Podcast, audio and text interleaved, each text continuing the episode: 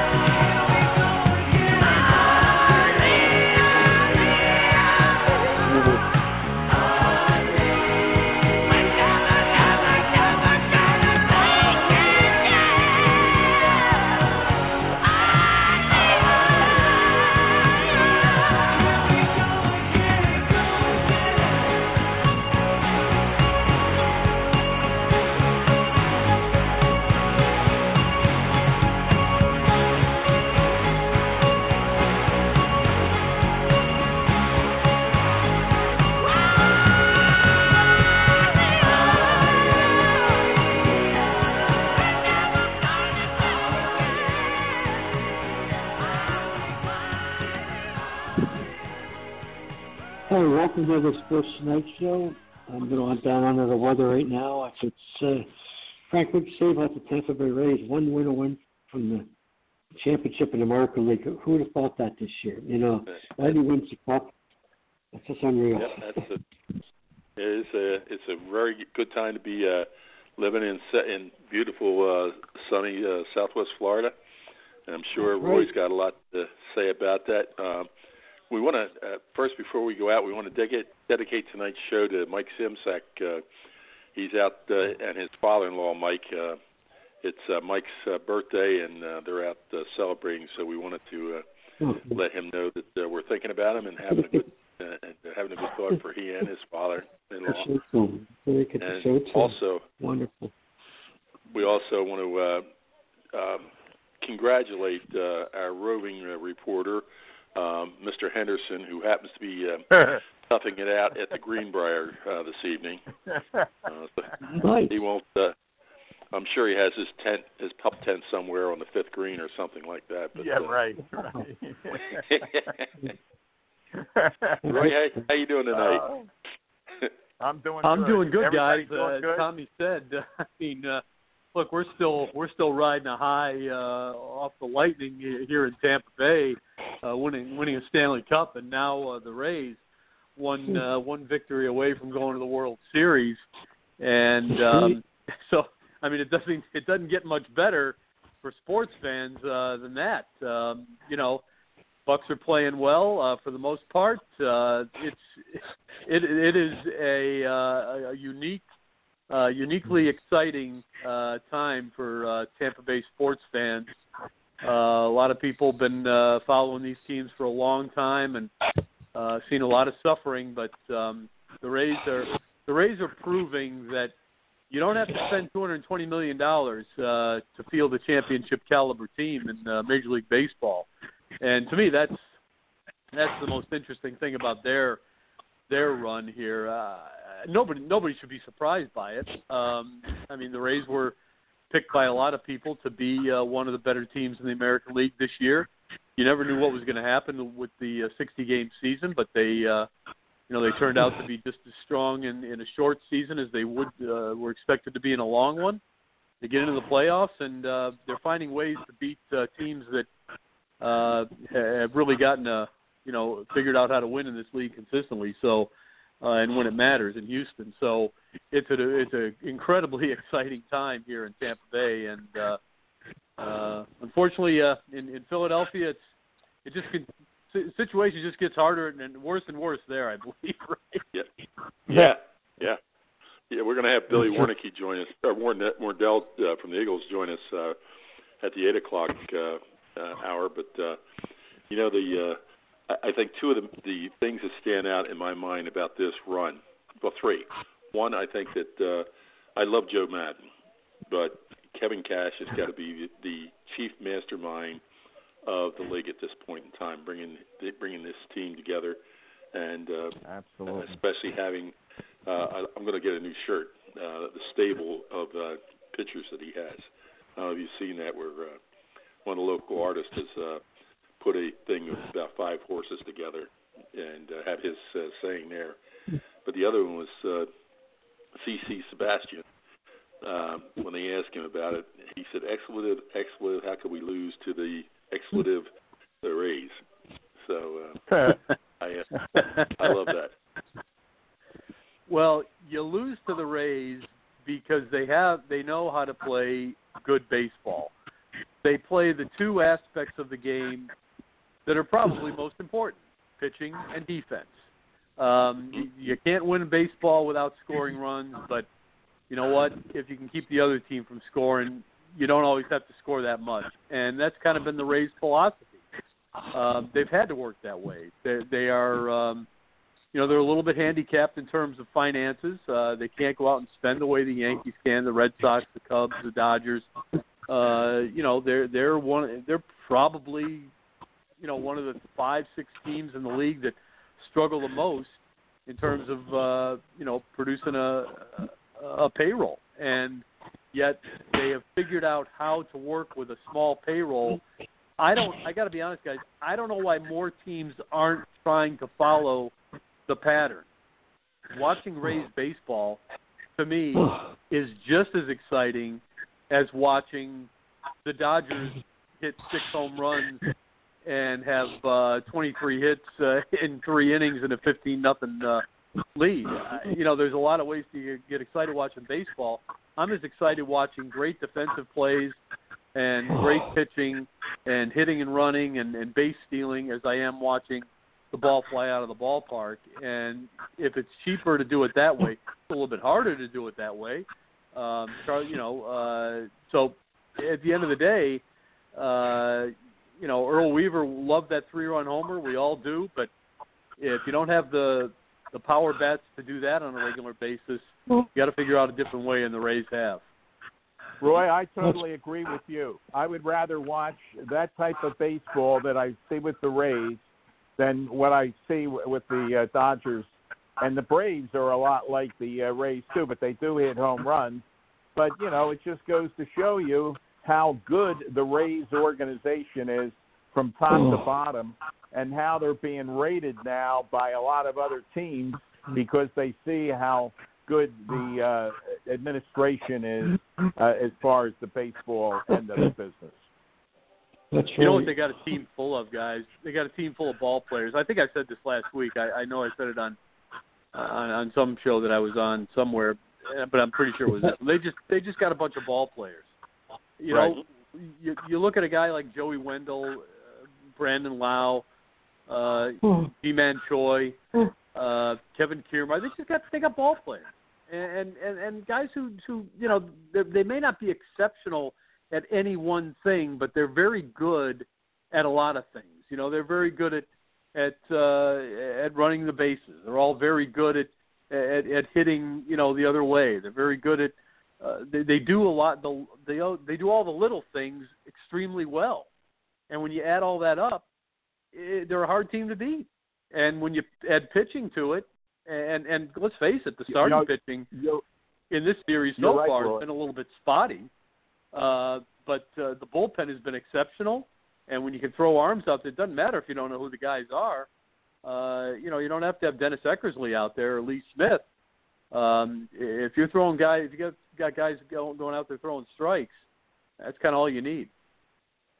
Well, that's true. Uh, there's no doubt about it. And uh, but you're right, Roy. I just love the way they play the game, and and I I hope that uh, other teams will uh, follow suit and get away from the analytics so much, and have you know and have a, a balance, okay, between uh, the old and uh, and the new. Uh, but the uh, it's just a pleasure to watch them, and uh, it's going to be interesting to see how the Dodgers now, in my opinion uh, come back. I mean, listen, we've all seen games th- that get off to a, a 11 run uh, first, not a, maybe a first inning, but an 11 run inning. Because the Phillies uh, had a game like that this year, and they came back and almost won it. So, I mean, that can happen. But the other thing is maybe you get it out of this out of your system too. Uh, you know, having a game like that. But uh, you know, I I love the race. I'll tell you, I'm with you and and uh, Tommy and and Frank and and Don. I, it, they are a pleasure to watch, a fun team to watch. They certainly have the And, hustle. and oh, yeah, yeah, they they do, Yeah. they do. And, you know, You know what's because interesting, guys, is it's it's it's kind of like it's it's it's it's old fashioned baseball. You know, Yeah, Uh, you, you know, there's a, there's a there's a uh, a phrase in obviously the, in the movie uh, Slapshot, Tommy. You know, we know uh, old-fashioned hockey, right? Eddie Shore, go out and you know hit him and uh, you know beat him up in the alley, right? Well, Right. old-fashioned baseball was uh, you know hitting and running, stealing bases, playing defense, leaning on pitchers. Uh, you know, hoping to get uh, good good long outings out of your pitchers, and uh, it wasn't always about hitting big home runs. And uh, you know, baseball's kind of gotten, you know, to some people, even purists, you know, like myself, people who love the game and can't get enough of it. Uh, it sometimes gets a little bit boring watching guys hit the ball out of the ballpark all the time. You know, it's uh, right. I know Major League Baseball is, you know, let let the ball get juiced so that they can have a little bit more of that, but you know, it's it's automatic excitement, but you know, you can matter manufacture excitement because Roger, I think that's exactly what you're talking about. Is there's just a, there's so many ways to score runs in baseball, and uh, you know, we're seeing real baseball get played by the Rays now, and uh, and also by the Braves. I think they're very similar, really, and, and you, as you said, and uh, um, and the Astros are kind of that way too. I mean, the Astros aren't to they're, not to bludgeon you to death. Um, they're just to hit. They're just they're to single, double, and triple you to death, and uh, that's kind of what the Rays do. You know, one of the things, uh, Roy, I saw an interview uh, because uh, Aaron uh, Boone has uh, signed, I think, an extension uh, uh, to, his contract to manage the Yankees, and he made some good points about uh, that. Hey, listen, uh, yeah, they wish they they expected to uh, be in the World Series, but they lost to a team that's up three games to none now, and is probably going to be in the World Series and is just a really outstanding team. So I, I think uh, him giving accolades to the Rays also uh, sends a message. Mhm. Yeah, I think you're right. And again, you know, I, I kind of uh, hinted at this a little bit earlier in my initial comments. I think, look, baseball, much like football, hockey, everything else. Um, I mean, you were seeing seeing in hockey right now. The team that wins the championship becomes kind of the standard. It's like, okay, so that's how we win now, right? Mhm. um, and, and and it's a copycat league. Across the NHL right now, you're seeing teams that thought they were there, thought that they were you know on the cusp of being contenders for the Stanley Cup. Teams like Toronto, Montreal, um, Vegas was already doing it, uh, but Carolina, Columbus. You're seeing that you, because Tampa Bay won. The key to Tampa Bay winning the Stanley Cup this year, and Tommy will tell you this, was the fact that they went out and got some grinders. You know, they got Mhm. Coleman and they got and and Zach Bogosian and they got Patrick Maroon. They went out and got guys who can you know who can play a little bit tough. You got to be hard to play against. Well, the Toronto Maple Leafs have figured it out. The the Canadiens have figured it out. Florida's figuring it out. And I think in baseball, I just wonder if if the Rays can win the World Series. Uh, and this to me is a is a you know for for baseball purists, this might be a little bit of reason to, to root for them a little bit. If the Rays can win the World Series, you know, without superstars, with good pitching, good defense, and not a whole lot of power, do you see teams like the Yankees start to change it up? Do you see the Dodgers that are over the uh, the, the the the luxury cap uh, change it up? To the Cubs, who you know don't want to spend 220 million dollars on players, let Kyle Schwarber and uh, and Kris Bryant go and say, okay, you know what? We need more guys who can just who can feel the ball. I can play him in three different positions, and he's going to hit 270 for me. Uh, you know, with with 18 homers instead of you know two 260 with 30 homers. Are we going to go for that because it's cheaper? And I'll tell you what. Here's a reason why it may happen, guys. We still don't know what the landscape's going to look like come spring. Certainly with the right. NHL come uh, come December or January. You know, are fans going to be allowed in? Are we going to be in a bubble again? Uh, if if money's not rolling in the way it, it, they're used to, all teams are going to have to cut back on finances, and the cost of players is going to go down. And you're going to have to start. You're going to need more guys uh, who, who who who can play, uh, you know, an all-around game and do it for less. No, you're You know, we're- exactly right. And go ahead, Frank. I'm sorry. No, it's okay. Go ahead. I, I can I can wait. No, I was just going to say that uh, the uh, uh, Roy's exactly right, and the uh, perfect example uh, is is the Rays from the sense that they have a tremendous bullpen, and if you look at how bad the Phillies bullpen was, that cost them getting into the playoffs in the 60 game season, and I, they just have it all together and you have to have a good foundation in the minor leagues and uh, in scouting and everything else. And unfortunately, a lot of teams have gotten away from uh, the old time scouts that are out there, you know, on the on the uh, dirt roads and everything else in the country uh, looking for uh, prospects. And I think that that's one of the reasons that the Rays are as good as they are uh, because uh, they they really do a great job uh, from uh, uh, uh, hiring good scouts and and personnel. Yeah, you're right, uh, Roger. And uh, you know, baseball more than any other sport. Football is not there uh, at all. Basketball hasn't is not there uh, by any stretch, and I don't think hockey is there either. Um, all the all the Lightning did was just reaffirm the belief that you you just can't be an an up and down skating team uh, that, that that doesn't have grit and, and toughness uh, to win the to win the Stanley Cup. And now teams that thought you could get away uh, without that grit uh, are, are realizing that that's what you got to have. Um, but baseball, unlike the other three sports, I think is at a uh, some kind of a, a bit of a crossroads here in where does it go next. Um, and it's partly because I don't think minor league baseball is going to be the same going forward. Teams, I think, Right. have realized that uh, you know by having these these minor league camps or this this uh, you know this this group of players in one setting uh, where they can play in their own little bubble. Uh, you may only need you know 35 or 40 of those guys. You don't need five different minor league baseball teams. Um, scouts, uh, they want to cut back on scouts. Well, one way to do that is you know not have them all over the country and have them in uh, two spots as opposed to six or eight. Um, so that's happening. And again, uh, when you go back to the finances of it, it's so to me. I, I've the thing I've always kind of wondered about. You, you mentioned the Phillies. You know, when you when your game plan is to have your starter go five innings and maybe six, You know, if I can get seven out of them, that's you know that's gravy.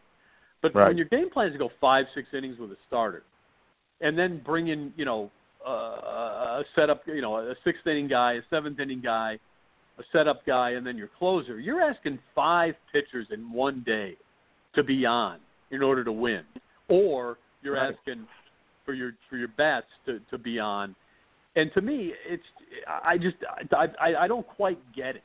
I mean, if you have to go that way, okay, that's you know that's baseball. Not everybody's got it. I mean, look at the Braves tonight. They I, I don't know that they could bring out Warren Spahn and get anybody out tonight the way the Dodgers are hitting. But but my point is, I, I wonder if at this crossroads, if baseball, in terms of how it handles its bullpen and its pitching staff, starts to ask for a little bit more out of starters, gets you know I need I need at least six or at least seven innings out of you because I can't keep you know throwing four and five relievers out there every night and taking and rolling the dice that my my third guy is going to be as effective as my second, and my fourth guy is going to be as effective as my second, and my fifth guy is going to be effective at all. Um, it's just asking a lot out of guys, so um, it's hard to know. We'll see. Uh, the next uh, two three years uh, in baseball are going to be very interesting to see how the game changes uh, from where it is right now. Um, we may not, you know, it may not change at all, but we may be on the cusp of seeing a a dramatic uh, shift in how the game is played, uh, just as we've seen over the course of the past, uh, you know, decade. Yeah, it's funny you talked about that, uh, Roy. Uh, This morning, I had a uh, long talk with uh, Ken Quarles, who's the uh, director of uh, the um farm teams for uh, the Orioles. Um, he's here in town, and he's going to be on with us in two weeks. Um, and uh, we talked about the pitchers because he's got the instructional league down here. He's got 98 young kids uh, trying to make the team, and uh, they're they're um, they're ready to go, and so uh, we're looking forward to uh, getting the clearance from uh, the Orioles, which uh, he assures me it's going to happen. So we'll be he'll be on before the end of the month, and uh, Great. um, we'll we'll be able to answer all those questions. Um, Yeah, I'd love to hear, uh, you know, someone who's who's on the inside uh, talk about, you know, where we are with the game now and how uh, how things could change as a result of, uh, you know, how the coronavirus has forced changes and how finances will force changes and and everything else. Like I said, I just think more than any other sport, we are at a uh, we're at a crossroads here, and this game could change dramatically.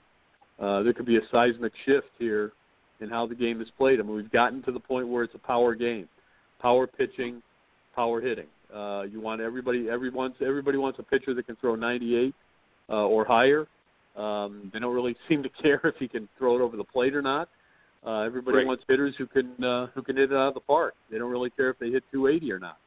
Um, that may change, and uh, Yeah. I for one would like to see it. Um, I, I as, as Roger said before, and I'm with him 100%. I I kind of miss that game of baseball. It's why the Rays are so much fun to watch. and I know Absolutely. Roger Roger's probably ahead. biting at the bit before we let you go that uh, to talk about uh, Thomas Dimitroff and um, his uh, associate being uh, uh, given the door.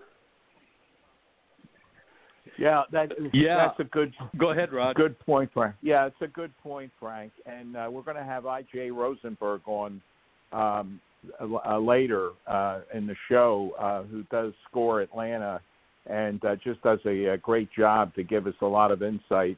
But you know, I'll tell you, Roy, I think it was long overdue, and uh, and you know, listening to Atlanta uh, sports talk, uh, you know, it just had to happen. I mean, you just cannot continue uh, this roll down when you get a lead and uh, you have a good lead and and you lose the game. And like you've said uh, several times, we all had, but you you really hit the nail on the head.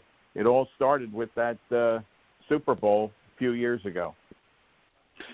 Yeah, it's really uh, amazing how that one game just kind of was replicated time and again uh, in Atlanta, and they they never obviously they never really overcame that loss, um, and that's understandable. But to allow the same thing in essence to happen uh, consistently over the course of the next two and a half years is is just it's just one of the strangest things you've ever seen. Um, you know, in, it's not that hard in the NFL to hold on to a lead. Uh, you Right. just kind of you know you you run the ball uh, on offense, you, you chew up clock, and when they when you got the offense they got, uh, it's easy to run the ball, easy to you know move it through the air a little bit if you're throwing short passes. And you, you just put your defense out there and uh, and let them do the work. Of course, you don't build a good defense, you're going to have trouble, and that was a big part of it. But um, still, at the end of the day, it, it was just very strange how that team was never able to overcome that uh, that loss to the Patriots and giving up that big lead, and it, it just became kind of their uh, their legacy under Dan Quinn. Not surprised at all. Dan Quinn is gone. Uh, Thomas Dimitroff, look, he he built a good team. Uh, injuries are He a did. part of this, and and and that should not be taken away. Thomas Dimitroff built a good team. He'll find a job again soon, um, and I think Dan Quinn will too. But you know what? I think what, and this has happened with an awful lot of uh, head coaches. Uh, Dan Quinn's just another one on the stockpile. Um, he, he's a coordinator. You know what? There there are guys out there who can be head coaches, and there are guys who can be coordinators. And unfortunately, there aren't a whole lot of head coaches. There's a lot of coordinators. Dan Quinn is a coordinator, and um, right. you know, and uh, and and I, I, the the one guy I'm happiest for in this whole thing is uh, I'm happy for Rich McKay being back involved in the uh, the football end of things. Um, I don't know how happy Rich is. I think he was pretty happy just uh, you know being uh, kind of in charge of the uh, administration end, and I'm happy for Raheem Morris getting another shot. I I I, I I'm pulling for Raheem. He didn't get much of a chance here in Tampa, um, and things went south in a, in a hurry, like they sometimes do with teams when you're not don't have a lot of talent. So uh, I'm anxious to see how Raheem does. Um, they they got they're up against it. There's no doubt about it. But you know what? There is some talent there, and uh, I hope Raheem can bring the most out of it. Well, it's going to be an interesting uh, situation to follow because when you bring in a new regime, who's to say that Matt Ryan's days with the Falcons aren't limited? Uh, you know, and and they may. Uh, I mean, you know, let's face it, he's been around since uh, 08 was his first year, and uh, so uh, time marches on. But I don't blame uh, Matt. And and we had uh, Mike Conti on a couple of weeks ago. You know what the key is? You've been to the uh, to both stadiums and uh, the, the they ha- they had a a, a distinct advantage, a home field advantage in the Georgia Dome, which they have not had from day one in Mercedes-Benz Stadium, and I think that's really an interesting point. Yeah, I think you've got a real good point there. Look, Matt Ryan was unbeatable, and and and that is not an exaggeration. That is not hyperbole.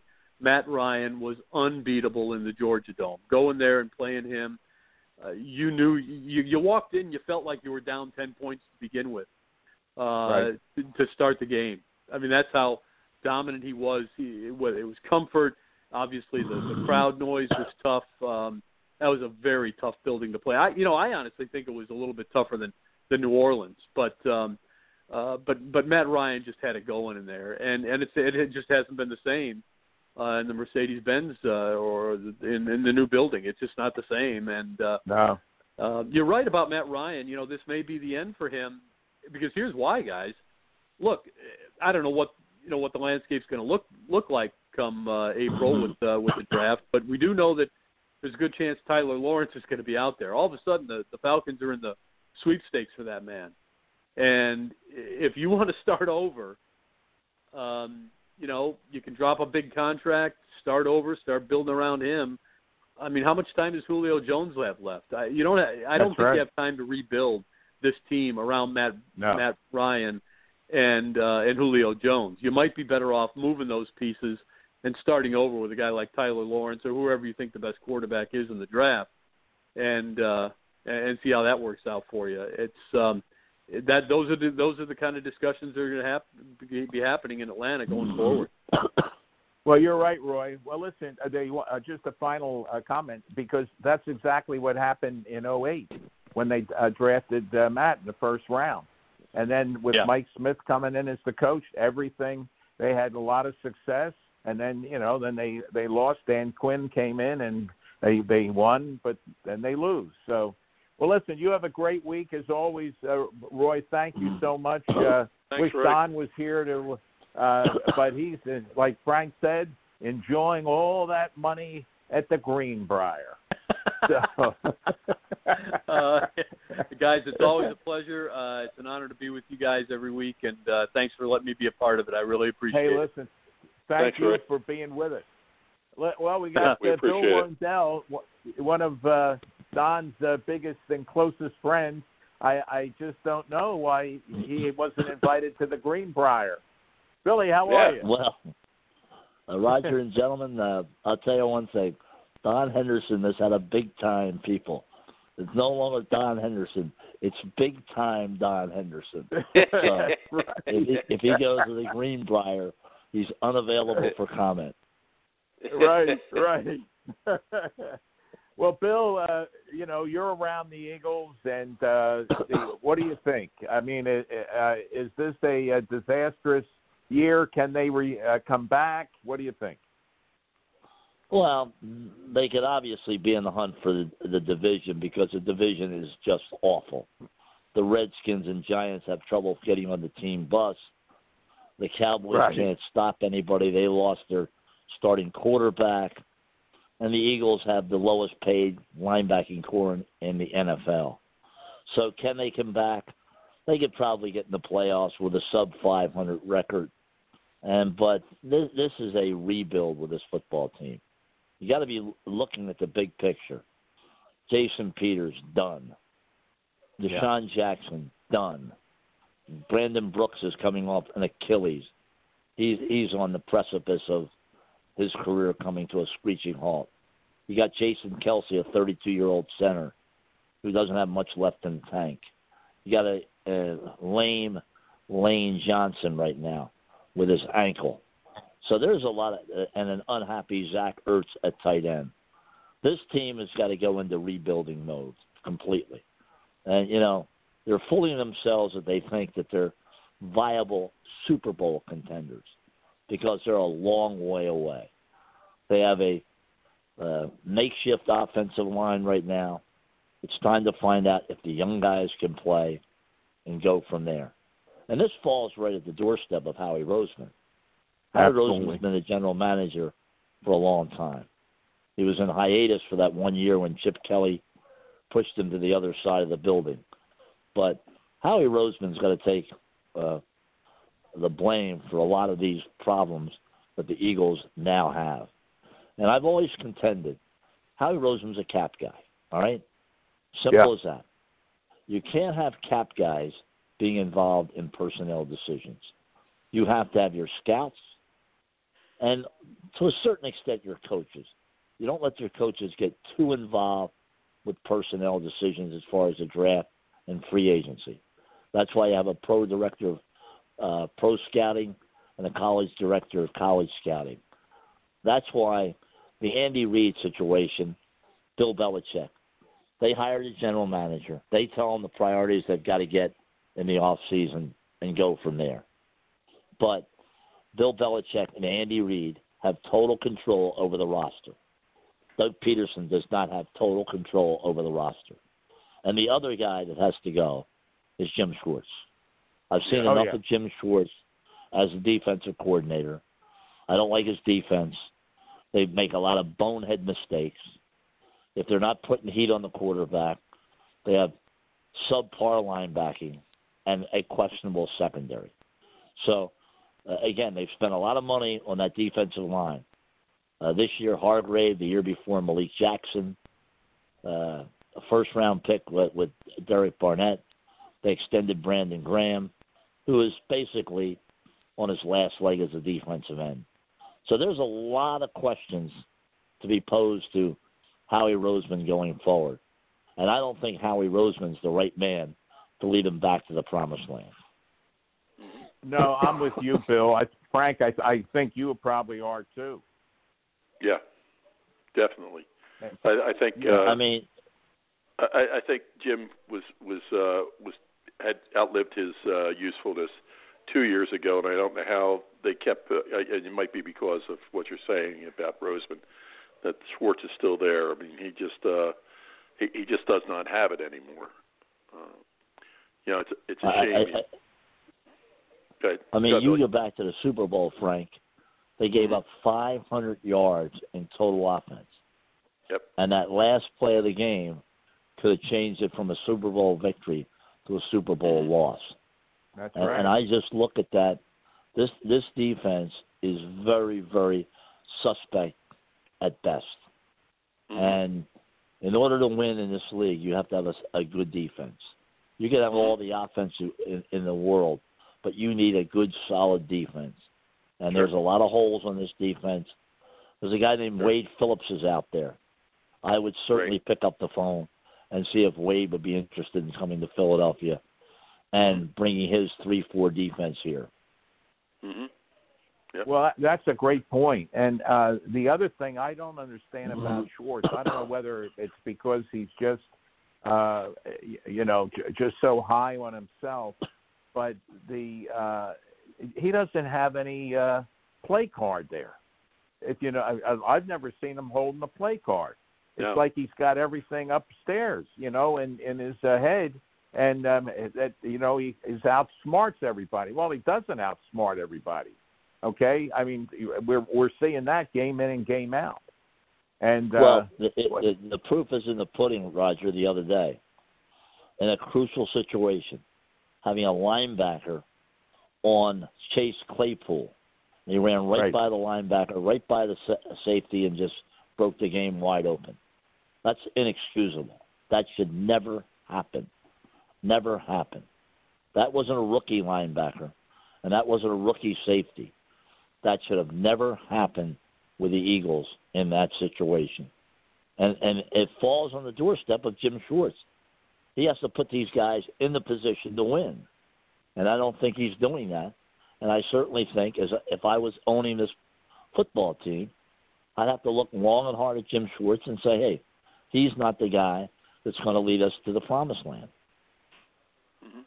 Well, yeah, I, I, you know, I agree, and I, you know, I look at Andy uh, made uh, in his tenure uh, with Kansas City. Uh, he's made some big changes. I think Bob Sutton wasn't he the uh, d- defensive coordinator for a while, Yep. and Spags is there now. But you've got to uh, uh, uh, uh, make moves, even though they may be your closest friend. You know, you never hire someone you can't fire. That's the way I look at Right. it. Right. Well, exactly. And and the other problem, Frank and Roger, is Zach Ertz. Zach Ertz is a Yeah. shell of himself. And I've been beating the drum this off season before the season began. I said it's time to trade Zach Ertz. And I met with a lot of resistance from a lot of people. I had a feeling this would happen. And now he's disgruntled with his contract. They should have traded him in the off season. Try to trade him when the iron's hot. Because when Right. the iron gets cold, you get nothing in return. Right. It's always better to do it a year early than a year late. Remember with- with- the old line from Paul Brown. They'll be tolerated until they can be replaced. Right. There you go. Exactly. Exactly. The well, you know, the other thing is, uh, is, Goedert expected to be back in in a couple of weeks? Yeah, you know, he has that fracture in the ankle. You know, hopefully it's healing properly. Goedert is a better tight end than Zach Ertz all around. Better blocker. Uh, Right. Maybe not the pass catcher that Ertz is, but I, I think he's a better all around tight end. And they could address Well- that situation in free agency, trade, or the draft. I mean, Sure. it's not hard to fill a position like tight end because a lot of tight ends are flex tight ends, which are flexed out about three or four yards, and, and you can get a big wide receiver to fill that position. They they signed a guy named Hakeem Butler, who was an outstanding wide receiver in college, and they're going to convert him to tight end. Yeah, I'm- I'm looking at the uh, TBS coverage of the American League uh, Championship Series, and who's on there? Nobody, nobody else but J. Roll. Okay, you know, continuing in his uh, broadcast career now. You know, I'll tell you, uh, Bill. Uh, one of the things I got a kick out of was Merle uh, uh, calling the uh, NFC East the NFC least. I, I think he hit the nail on the head with that. and, and, you know, you, you look at the Tampa Bay Rays; they're three up on the Astros, right? Mhm. and you look Right. at the, some of the guys they have there, and you could go to the man on the street and ask him about three players on the Rays, and they look at, would look at you like you had nine heads. And one Right. guy we're very proud of is Joey Wendle, the all-purpose uh, infielder outfielder, who's from Westchester and he's from Chester County, and he's a good solid player. And he got the rally going uh, last night against the Astros. And uh, you you look at that team. Uh, we, when we look at the Philadelphia Phillies, I think the Phillies may be the worst team in the division right now, especially if they lose Gregorius and Realmuto. They they have a, a center field situation that's very unsettling. How much time does McCutchen have left? When will Rhys Hoskins be back? Is Alec Bohm better suited to be a, a first baseman rather than a third baseman? And all that money they spent on Harper, they could have spent. Look, the Angels spent a lot of money on Mike Trout. How many World Series have they won with Mike Trout? That's right. Right? You Yeah. can't put your eggs in one basket. And Scott Boras played John Middleton like a bass fiddle at a concert. right. right. He. He's yeah. he's done it with Kevin Brown with the Dodgers. He did it with the Texas Rangers with A Rod, and now he found the Phillies right there for Bryce Harper. The Dodgers offered five years, two hundred million, take it or leave it, and he left it. Yeah. Well, the thing that got me is that they uh, uh, replaced uh, Matt Klentak, but they just moved him into a different position. Wait a minute, you got to make the break, okay? If you're if you're going to go and, and uh, go in a different direction, okay, let's clean house and and move forward. Let's not just. Is uh, is there a direction there? Is there a direction I don't think there? there is. No, there isn't. I mean, John, let John Middleton take over the operation. All right. yeah, there Last you go. Last year, yeah. Didn't want to fire uh, Kapler, and Middleton said, "Absolutely, we're firing him." Klentak wasn't on board with that. That was Right. the time you say, "Matt, you and Gabe are joined at the hip. See you later." Right, right. That's it. Right. That's exactly right. What And, the, you know, uh, I don't want to hear. I don't want to constantly hear about the sal- luxury tax. If you Right. want to win, you got to spend money. If you're not spending money, you're not doing your fans a service. All right. And this whole right. thing with JT Realmuto, they got him two years ago in a trade. As soon as they made that deal, they could have got him for a lot cheaper price. But they dragged their feet, dragged their feet. Now the price of poker's going way up. hmm and their number one prospect looks like he's going to be a superstar for the Marlins. Sixto, Sixto uh, Sanchez. Uh, Yeah, look, look at that division: Atlanta, Miami, the Nationals, the Mets. Where do the Phillies fall in the equation? Fortunately, Yeah. uh, the Uh, the Braves They are so far starting ahead of them. Two Right. starting pitchers. They had to reconfigure the bullpen. They had to find out who's the shortstop. They gave Kingery a boatload of money. He's all fouled up as far as a hitter's concerned. Hit 159 this year. I know he had the COVID 19. But come on. There are so many questions with this team going forward. It, it, it's unimaginable. Well, well, I think, and it goes back to uh, Kapler and uh, Klentak because if you look at the way Rhys Hoskins was so screwed up last year, and then he finally uh, uh, got straightened out after the season started this year, and of course they had that freak accident when uh, you know his uh, wrist, uh, left wrist, got caught, uh, you know, uh, at first base, and he had to have surgery, but they say he'll be back. But I just think uh, Ka- Kapler screwed so many guys up as far as their approach to hitting. Uh, I'm, uh, do you agree, you agree with that? I mean, in other things with Kapler Baseball too. is almost an unwatchable sport now. Yeah, Strikeout, you're right. walk, home run. No hit and run, no stolen bases, no squeeze bunt. All these little geeks up in their analytics department. And the Tampa Bay Rays are proving you can steal bases, you can hit and run, you can still use analytics. But these uh, people up in these offices that are dictating what you should do in a game is ridiculous.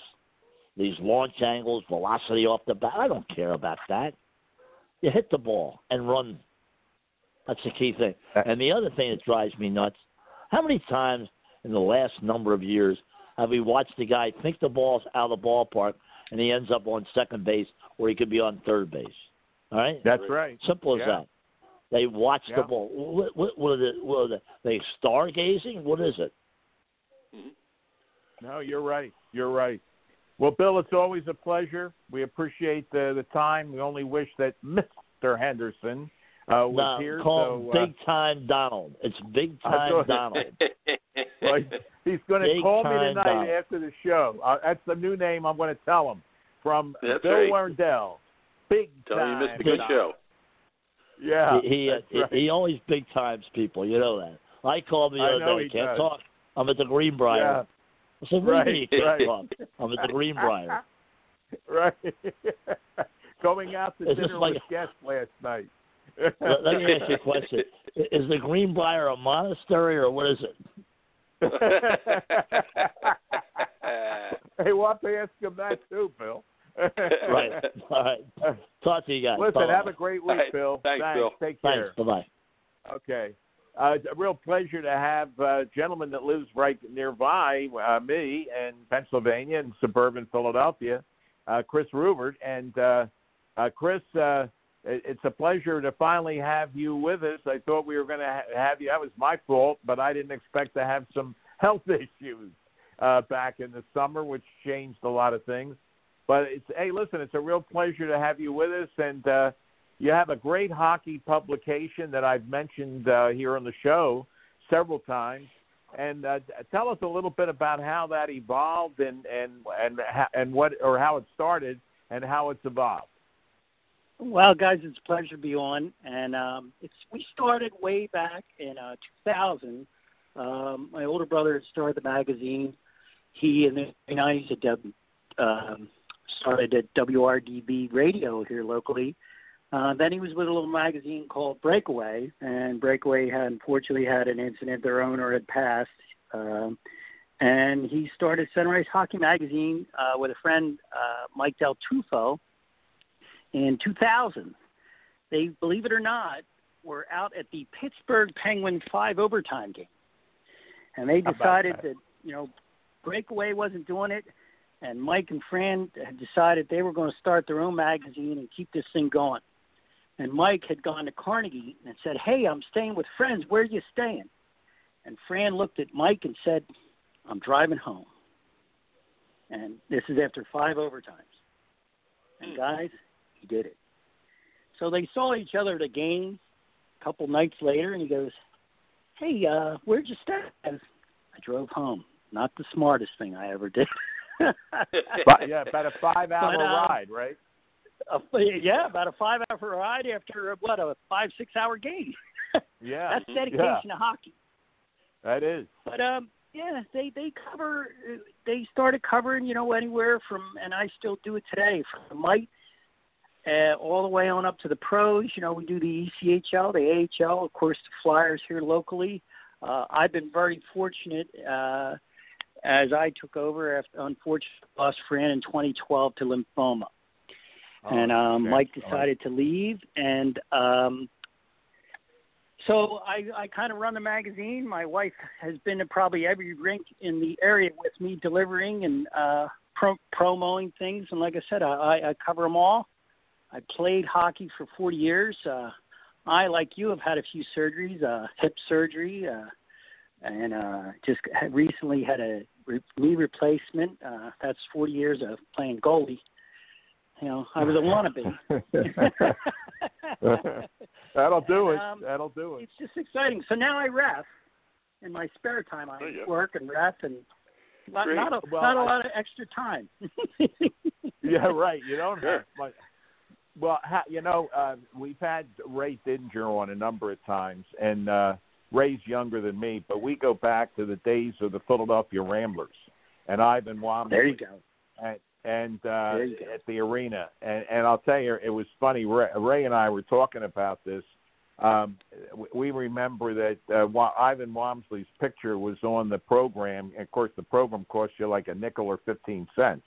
in those days, and uh, the uh, because Ivan Walmsley was the face of the franchise, and you know, as you probably know, uh, we, there was a lot of skepticism. I know Frank knows for sure because we're like close into the age that they didn't know whether the Flyers would ever fly in Philadelphia, right. Yeah. a, a hockey team, because the, you know Very the true. Ramblers. Yeah, and uh, but you know it's a great publication, and of course I, I it cha- the pandemic has changed everything. But uh, I wanted to find out exactly how do you subscribe to this because I think hockey fans, and we have a lot of hockey fans, and of course Frank's down there in the in, uh, Sarasota, Tampa area, and the Lightning, you know, w- winning the championship. I mean, it's uh, it's hockey uh, haven down there. How do people subscribe to the uh, publication? Well, we're on the web. We have Facebook, Twitter, just you know all those things, Instagram, all those things we put out there on the web. Uh, our publication locally is is free in every rink, but people that want to subscribe, they just Center Ice Philly at Gmail, and we them out. Of course, with all the rinks being closed, we haven't published here for a little while. Um, Right. We're hoping to get back in the swing of things as soon as we find out what's going on. Uh, I'm starting to go out to rinks again as they're loosening up. I, I, I refereed a double last weekend, uh, a couple of uh, a U10 and a mite game. Mites are very entertaining. Let me tell you. Mhm. If when Mhm. you're coming out of a face-off circle in a mite game, you turn around and you don't move fast because you could fall over somebody. Uh, That's right. just- I just love doing it. I, I I keep telling my wife I'm a pro because they're paying me to skate. She hasn't bought into that yet, but we'll see. Right. well, yeah, you know, it's interesting. Uh, I worked with uh, Jeremy Roenick's father for a number of years, and I can remember, uh, and I've told this story before. This goes back to like '83, '84. He called me up. Of course, this is before cell phones. He called me up, and he was up in North Jersey, and uh, but they lived in Virginia at the time. And I said to him, you know, what the heck are you doing up in North Jersey on a Saturday night? And he says, I'm up here every week with my kid. And of course, the kid was like 12 years old then, Jeremy Roenick. But he'd go up Right. and play at, at, at, I think it's called, well, it was, I think it was called uh, Iceland or Ice World, I guess it was, up there in Iceland, Totowa. Venice Avenue. Yeah, Yeah, exactly. there. and he- he'd be up there. Uh, Yeah, and and then he would uh, be playing the the little Flyers in Philly, and then they'd go home. And he was on the road all Right. week in his job, you know. And uh, and I've met Jeremy uh, several times, and uh, you know he had quite a career, and uh, obviously did well with the Flyers. But let's talk about the Flyers, Chris. Uh, they were they a surprise team to you as they were to many? This year, I I, I Yeah. feel that they're, Yeah. they're the, and people probably saying it left and right. Hextall laid a great foundation. Now it's time to complete. Uh, Yeah. you, you start. I always am a firm believer. I guess maybe because I try to play the position. You got to start from the back end out. We're looking good at the back end. I'm glad they signed Elliott to have a veteran behind the kid, but Right. I don't know what other people feel, but we lucked into Ivan Provorov. This kid is a stud. I mean, he is a workhorse beyond workhorse. Uh, can't say enough things about him. You draft an un, uh, you get an undrafted free agent in Phil Myers, another fine, fine young kid, and, and they got a good mix. I mean, they they're bringing Braun back, they're bringing a different Erik Gustafsson back.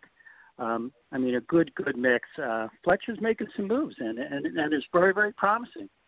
Very, very promising. Kevin Hayes, what a great, great Kevin signing Hayes, that was. big acquisition. I think they're on the big right track. Yeah. They're on the Well, I, you know, they were on a roll. I was at that last game before it was shut down, and uh, you know, it was just really exciting. And it really, I, I tell you, it, uh, that team this past year, they got that got me really back into hockey because I used to be at a lot of Flyers games. I was at opening night in '67 against the Penguins, and and then uh, I lived in Atlanta in '72 uh, when the uh, Atlanta Flames. I was at opening night there. Then I was at opening night for the Thrashers, and uh, yeah. so yeah, yeah. So I mean, uh, you know, I love hockey, but I just, uh, you know, when with their downtime, I just got away from it. But I'll tell you, they've gotten me back a hundred percent, and uh, I, I can't say enough about it. And I think that I was uh, uh, I with you. I think Ron Hextall is not getting the credit due for what he did uh, building up this team from the ground level.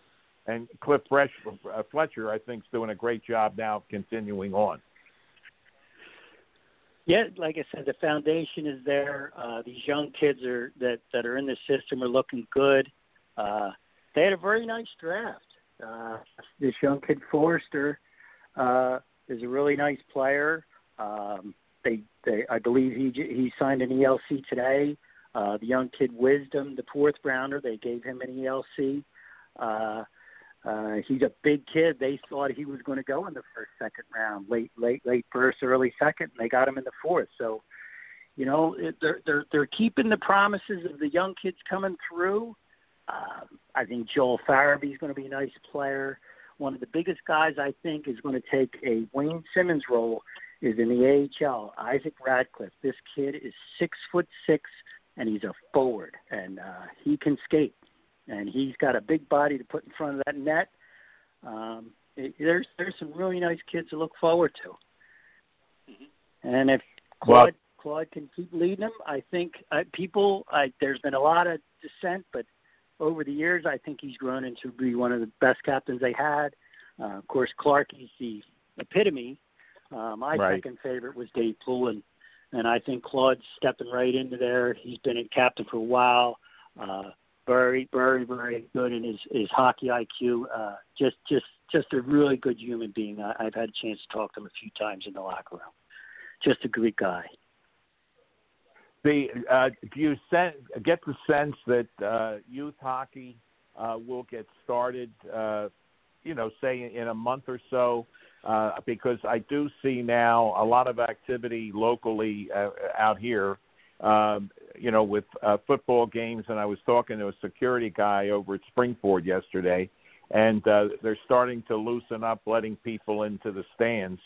So, uh, do you do you Limited, limited that, uh, stands for youth Yeah, right now. Limited Yeah. stands. Uh, New Jersey just starts this weekend, so locally they're coming, and they've had. Um, believe it or not, they've had some Delaware teams come up to our area. Um, uh, some New York teams have come down, which I was surprised uh, as early as last weekend to local ice line, Aston. Um, uh, some of the youth teams out of Havertown. I know they played uh, the new, uh, well, it used to be Old Westtown. Now it's called PNY Arena. They just retrofitted out there. Um, some, so they are starting to allow the fans in. Uh, the kids have been practicing, so we're, yeah, it's great. It, it's good to see. I mean, everybody, of course, has to be safe, but it, it's good to see the loosening up and uh, they're really being careful. Like I said, I refed a double weekend, and they're really being vigilant about how they do it. Most of the kids are coming uh, three quarters of the way dressed and just putting their skates and the little peripherals on. The rinks are doing a really good job adhering to everything. It, it's really good to see that everybody's paying attention. Well, I think it's This is, great uh, that the kids need it. Yeah, for sure. Go ahead, That- Frank. I'm that- sorry. Yeah. Is is uh, Ed Van Impe still involved in the uh, Aston rink? He he originally opened that with uh, Mas- Low Master and uh, and um, Bill uh, Berge. I I had not seen him around in quite some time. I don't I don't know um, who's who's really taken over down there. Uh, I used to see the Watson brothers around there for a little while. Yeah, yeah, uh, they, they, were- they, uh, they were good friends. Jimmy, Yes, Jimmy, Jimmy and Joe. I've seen them down there a few times on different occasions, uh, but have not seen Ed Van Impe. Do, do, Well, the Havertown- can't, can't answer. Yeah, yeah, the Havertown, Town rink. Uh, there, what is that? At Darby and uh, and Manoa Road, right? And uh, right. I think it's Yes. what's that called? The Iceum or something like that. Yeah, Stadium, Stadium. is- stadium. Oh, the Stadium. That's right. That's what it is. Yeah. And and I grew up in Havertown, so I mean, uh, I I really uh, still follow Haverford uh, athletics, and uh, but I- I'm I'm just glad to hear that, Chris, that that the uh, kids uh, are are uh, they're allowing them to come out and play, and and things are loosening up. I know my uh, oldest granddaughter's on the travel softball team, and they're playing uh, fall ball. So uh, you know that's that's a good that's in Pennsylvania. That's a good uh, good sign of uh, of things to come. The uh, Yeah, what have do you you ever think- seen the movie um, Mystery Alaska? no, I haven't. No. Uh, well, it's it's this little t- town in in Alaska, and they decide that uh, the NHL wants to play. The New York Rangers want to play the local team because they they can beat anybody on a pond. Well, Mhm. it's so cold they rotate the guys out of the dressing room. So what they're doing at the rinks this weekend, which took me by surprise, is you're only allowed nine players on the bench to to be safe. And Mhm. so we're rotating the extra kids out of the dressing room, and I'm like, wow, this is like a scene out of a movie. Chris, well, you great, if one. you're around long enough, you're going to what goes around comes around. That's all I can say. That's right. Yeah, that's right. That's right. Chris, in your travels around, you are you seeing any prospects that you're looking at uh, make may make it all the way? Any of the college kids or high school kids? There- There's some there's some college there's a there's a local kid out of here on Jay. I've been trying to get a hold of him. He's a goaltender that the Caps drafted, but he never got signed to his ELC, and I've yet to find him. I had a note here on him, and and, I, and his name escapes me because uh, I was a little frustrated, and of course everything with everything here went south. Uh, but no, nobody had stand out. I, I, I followed a couple of young guys through college, but no no one that I've seen that that extra. I don't want to say a hockey sense, you know, that that little bit extra. And we've had a few kids come out and make it to the lower minor, but I haven't seen that that in a, in quite some time. hmm How far north do you go with your with your refing, and how far south? Um, I stay uh, relatively local. I'll, I'll go as far as Aston. I've done a few, but um, the assigners, especially this year with things going on, um, I, I've been out to uh, Havertown. I've been out to uh, Bucks County Ice Revolution Ice, all those in the past. Uh, right now, I'm trying to stay close to home. As uh, I mentioned to Roger, uh, I'm getting ready to move. Ah, great. I'm moving out of the Pottstown area. But I'm only going to Douglasville, so it's not too far. No, no, that's not bad. no, You're up in you know, Pottstown? you know what's fun? Yeah, I'm sorry, guys. How long Yeah, have you been in Pottstown? Chris lives. 22 years. Oh, Wow. Okay. Yeah, my wife's What, from Pottstown. 22 years. Is is is uh, Born your wife bred, from though, King of Pottstown? Boy. I'm No, sorry? no, my wife's from uh Schwenksville, but I'm a born and bred King of Prussia boy. And when There I go. was little in King of Prussia, there was no mall. That's Right. right. So I'm Right. really dating Did you go to myself Upper there, guys. I went to Upper Did Marion. you go to Upper Merion? yes, I did. Did you, did you know J.C. Smith? I, he was the principal when I was there. So again, I did it myself. the funny thing is, I didn't see any of those weird things they put in the movie. Uh, was he a little strange? Yeah, but I wasn't one of those Oh, guys. yeah. I wasn't running the principal's office. Oh, hell yeah. I, I, I'd tell you if I was. Come on, guys. Yeah, he he uh, he definitely was strange. He used to do a uh, a um, sports program on uh, uh, what that was it W uh, PV, PVZ in Chester, and um, at the time he was at uh, Upper Darby, and then he moved to Upper Merion, and uh, he really went off the deep wall when he went up uh, up to Upper Merion. And he was just he was he was a screwball. Well, I'll, I'll tell you, Chris and and Frank, what Chris just said about the mall when he was growing up at Upper Merion. The uh, I worked at Western Savings Bank, and uh, I get a call, uh, or I'm, I'm told, I guess I was at the main office at Broad and Chestnut, that you got to work tomorrow out on 202, uh, out there in King of Prussia, and and I said, really, I, I, I was not happy about this. And nobody was because it was the deadest office in the whole system. And there was no traffic.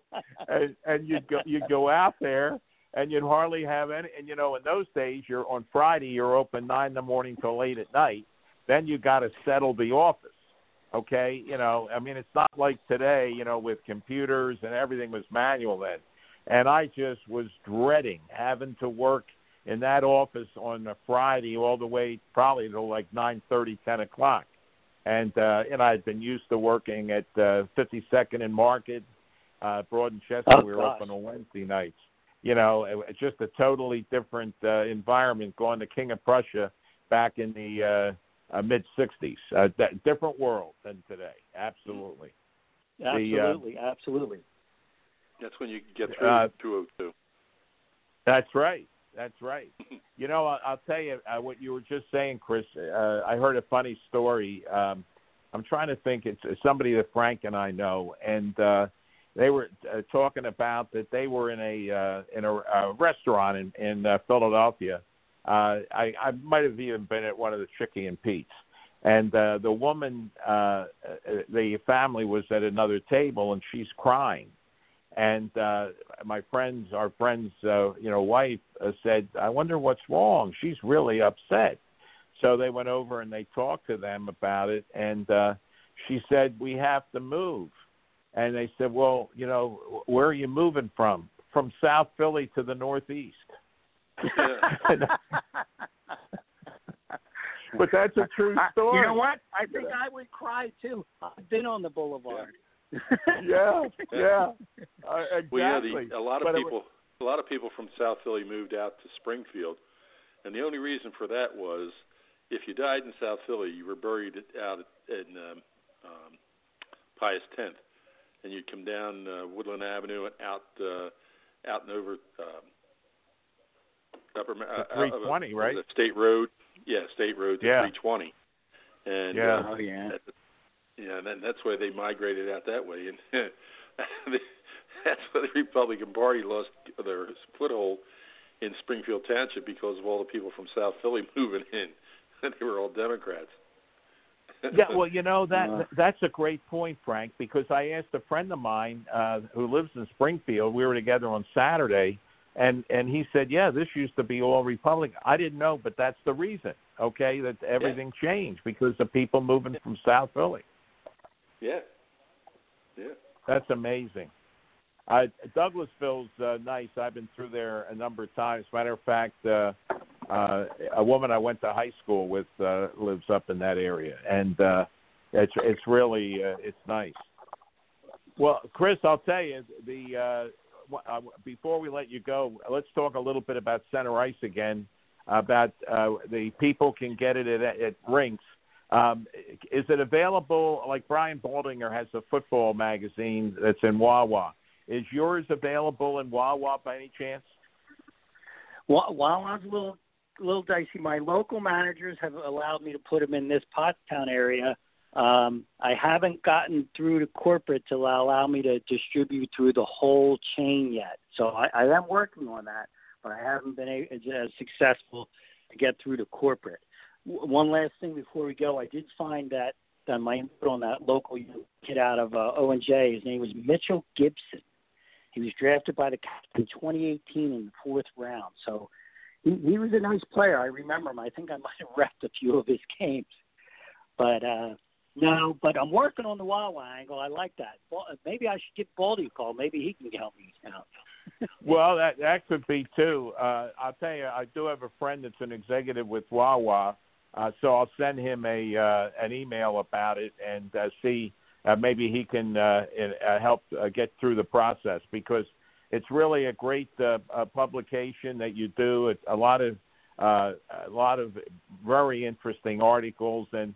You know, there's not a, a lot of hockey uh, magazines out there anymore. Well, period. I mean, you know, because of uh, the websites and and everything else. But uh, I just I when I got it, I was I got it at the Wells Fargo uh, uh, Center, and I just found that it was a great. And I remember I brought it up to uh, Tommy and Frank and Don, and uh, unfortunately. Uh, the legendary Don Henderson is not with us tonight. He loved to talk to you because I, I told him you were going to be on, Chris, and uh, but he's um, much above our level uh, at the Greenbrier in West Virginia. So there you go. well, listen, Well, we appreciate it, and uh, we want to keep uh, reporting everything we can. Every uh, any of the listeners, uh, you know, you have kids playing. We appreciate all the input. Anybody, I always tell people, tell us about where you are, what you're playing. Uh, maybe we could profile that that young individual or the team, you know, and get them out there. Uh, all information is great. Uh, like I said, from the mics right on up, we we want to push it all out there to the people. well, give Chris, that you- uh, can you web, give us uh, another give plug? the- yeah, exactly. Yeah, yeah. Uh, Center Hockey Magazine and uh, any information, centericephilly at gmail dot com. And uh, we, like I said, we we'd love we'd love to help them out. Love everybody get the recognition in the Delaware Valley, and even all our friends out there, Frank, even you down there in St. Pete. Uh, you know, Yes, we can we can take care of those too. That's, That's great. great. That's great. So, Sounds well, listen, Chris, thank you. We'll be in touch. Good luck in your move, and uh, Appreciate you know we'll, it. You we'll too. stay in touch. Thank you. All Take right. care. Thanks you a guys lot. take care. Appreciate it. Right. Yeah, Roger. I've, Well, I've, uh, tried to get get a hold of Mr. Rosenberg, and he doesn't seem to be answering his phone. So I just texted him to make sure I got the correct number. Yeah. Well, okay, good because um, you know, uh, you know what? I can send him one too, Frank, because uh, he had confirmed to me that uh, you know everything was a go, Right. and um, so you know, let's see.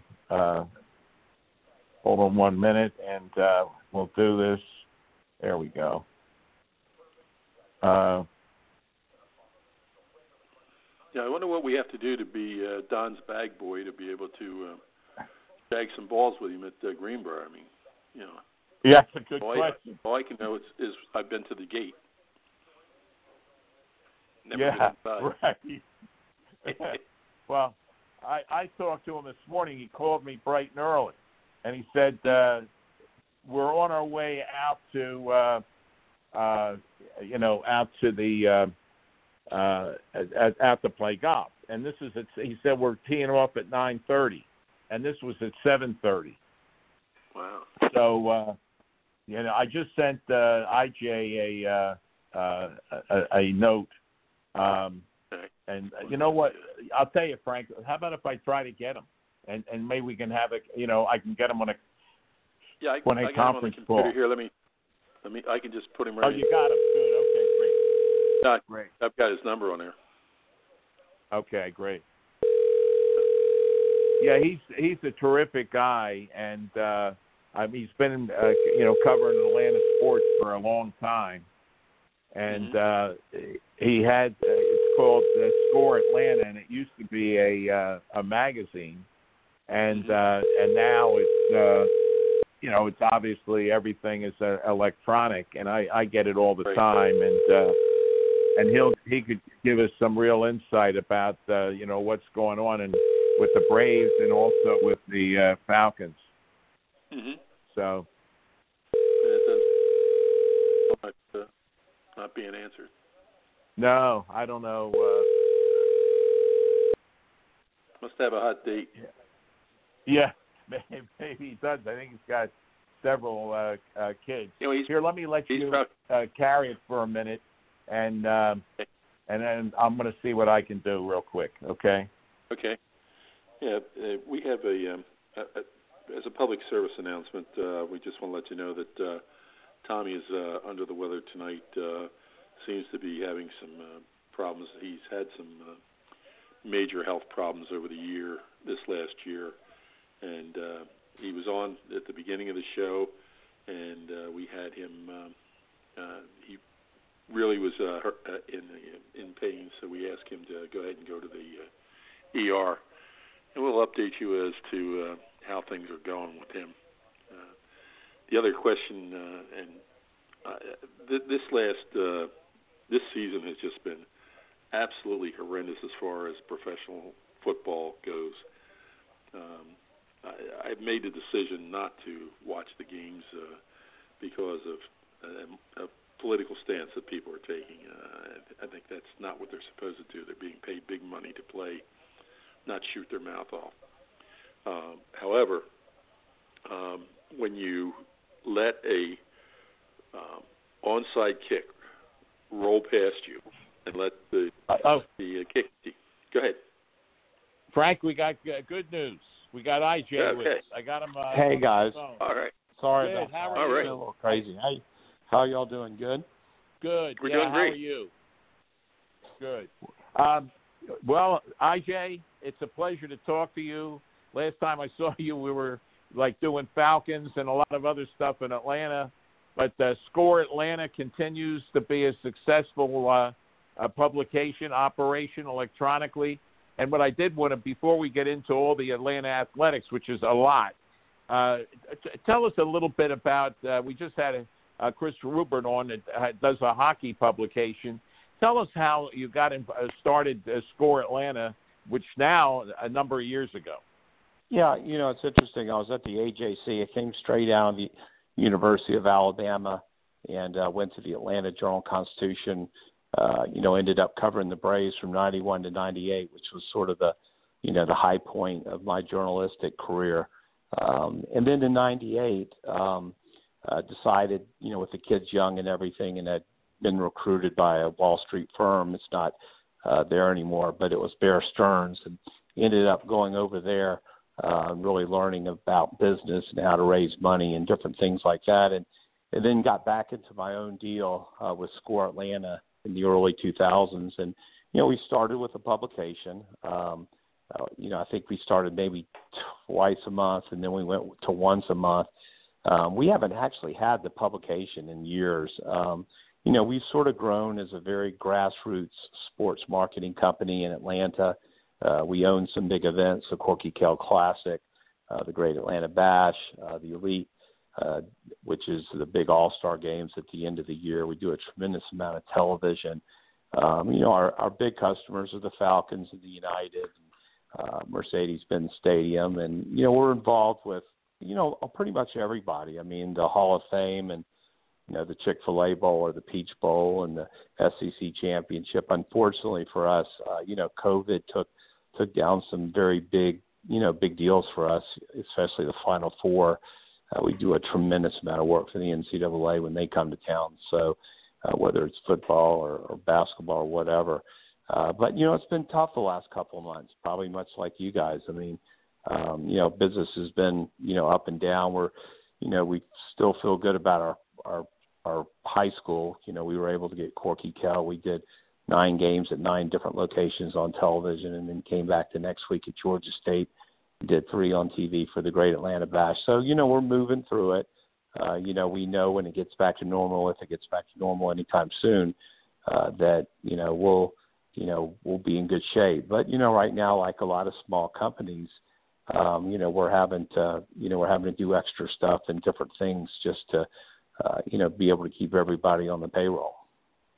Yeah, it's a real challenge for any uh, any firm uh, uh, to do uh, keep everybody employed. And uh, congratulations on the great job. But it's uh, fantastic the way your company has grown. I mean, you know, starting out as a publication, and now uh, you're you know big marketing company and and events and everything. Um, you know, a couple of things. We talk with a fellow that's usually on. Uh, right about this time every week, uh, but it's, uh, at a uh, uh, celebrating the birthday of his father tonight, Mike Simzak. He uh, is a soccer, a soccer expert. We've talked about the United many, many times. Right. I, I happened to be there uh, uh, when that first game uh, was taking place. At Georgia Bobby Tech. Rock- Yeah. At Georgia Tech, exactly. And uh, it's just amazing uh, the, the crowds that they've gotten. But I think, uh, and I've said it many times, um, they they they Arthur Blank and his people did it the right way. Uh, yeah, yeah. I'm go sorry. ahead. Go on. No, no. No, what ahead. I was going to say, you know, we've we've been involved since the beginning on that. You know, I was very fortunate. This goes years back, uh, but Arthur wanted a book written uh, basically on how the team was built. And uh, you know, I've known Arthur since 1979 when he opened Home Depot, and I actually ended up writing the book, and uh, which was a great experience. I would meet with him once a month, and I did that for I think three and a half years and watched the whole organization being built. And what was cool for us was we were very involved with the building of Mercedes-Benz Stadium. So really Mercedes Benz was the first big stadium that was built both for soccer and another sport, football. Um, and it's really worked well. I think what's going to be real interesting with the United is, uh, and of course, you know, second year they end up, you know, winning the whole thing. And and I don't think last year was a big disappointment. Uh, you know, it's hard to come back and win back to back in any professional league. Uh, but I, I, I, I wonder what COVID, what type of effect it's going to have. Because I'll tell you what, um, that had been that had become the biggest. Uh, they had become the most popular professional team in Atlanta, Mhm. and uh, you know, well, you know, so much more than the Braves and the Hawks and and even the Falcons. And uh, place was being packed. People were having a great time. Um, the stadium worked out perfectly for that. Um, and then all of a sudden it just stopped. And, you know, I think um, Atlanta is a good example. They're not playing very well this year. Uh, you know, obviously they lost uh, their striker, um, who was, you know, not only the, their best player, but probably the best striker in the league. Um, and then it just all shut down. So, and they haven't been able to open the doors since. Uh, so, you know, they're going to play their last two home games in front of fans, but it's going to be very small. I was out there Sunday for the Falcons guys, and I got to believe that when Arthur Blank walked out on the field, and I, you know, in my section, which was 113, uh, the the one the tickets that they gave me for the game, which is about the 30 yard line.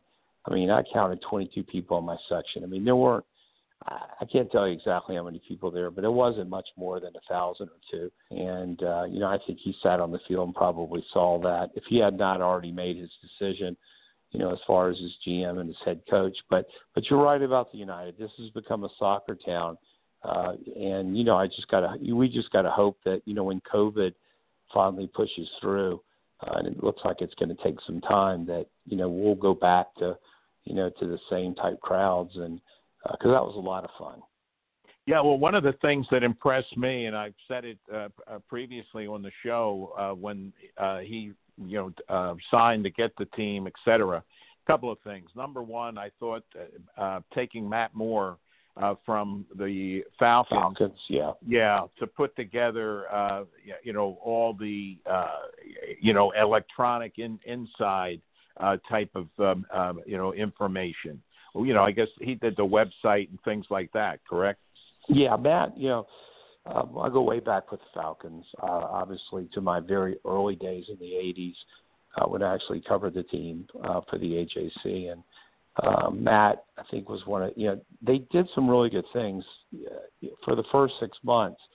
Um, the soccer club was basically run by Rich McKay because Mhm. they didn't have anybody, um, and they did a great job. Roddy White, um, who of course uh, got knocked out of there because of the piping and the crowd noise. Uh, he was sort of in charge of, uh, you know, of those first six months as far as marketing was concerned, and uh, you know the team did it right. You know, I was at all the big events. Uh, it was a lot of fun to see uh, the reaction because it was a very small sort of core of supporters um, that they invited to everything. Uh, and um, you know, but I'll, I'll tell you guys that the the reason uh, the reason why MLS works is because of the commissioner. Um, you know, I've been up to New York and met with him. I can't tell you how many times I've had sit downs with him down here. But Don Garber, to me, is as good a commissioner as any of the pro sports have. He gets it.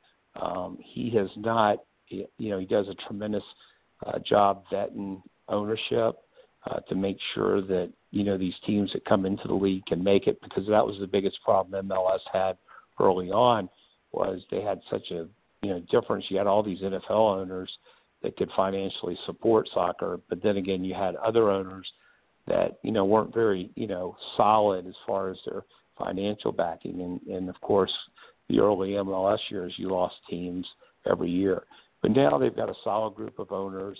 Uh, looks like they're going to, you know, their their TV contracts getting better every year. Uh, but their their commissioner, I think he's going to be the next commissioner of the NFL. By the way, uh, Oh. that's where he comes from. Uh, makes sense, uh, and he's just done a great job. And and I think Atlanta coming in and Arthur, uh, you know, really setting the model for all of MLS. And and the model, you know, I think Arthur followed what Seattle did.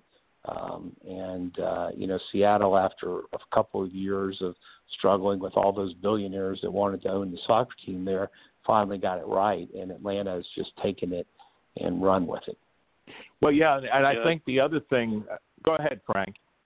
That's exactly the opposite of what they did with um, arena football. Originally, the uh, Yeah. NFL was was a back a major backer, and they used it as a, a farm team. Well, that didn't last too long, and then they had a, a group of investors that were headed by uh, um, John Bo- Bon Jovi, um, Jerry Jones, and um, um, uh, what's his name uh, from the the, the Denver uh, quarterback, Roger. Uh, Oh, name? yeah. Uh, John Elway. John Elway.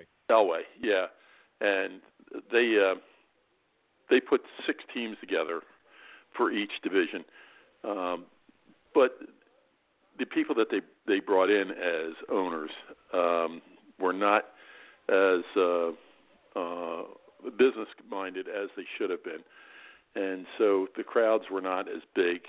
Uh, some of them, like uh, Tampa, were at at one point was given they had seventeen thousand seats they were giving away 10,000 tickets free uh, just to get people in the seats and trying to make the money off the uh, beer and the, and the concession stands.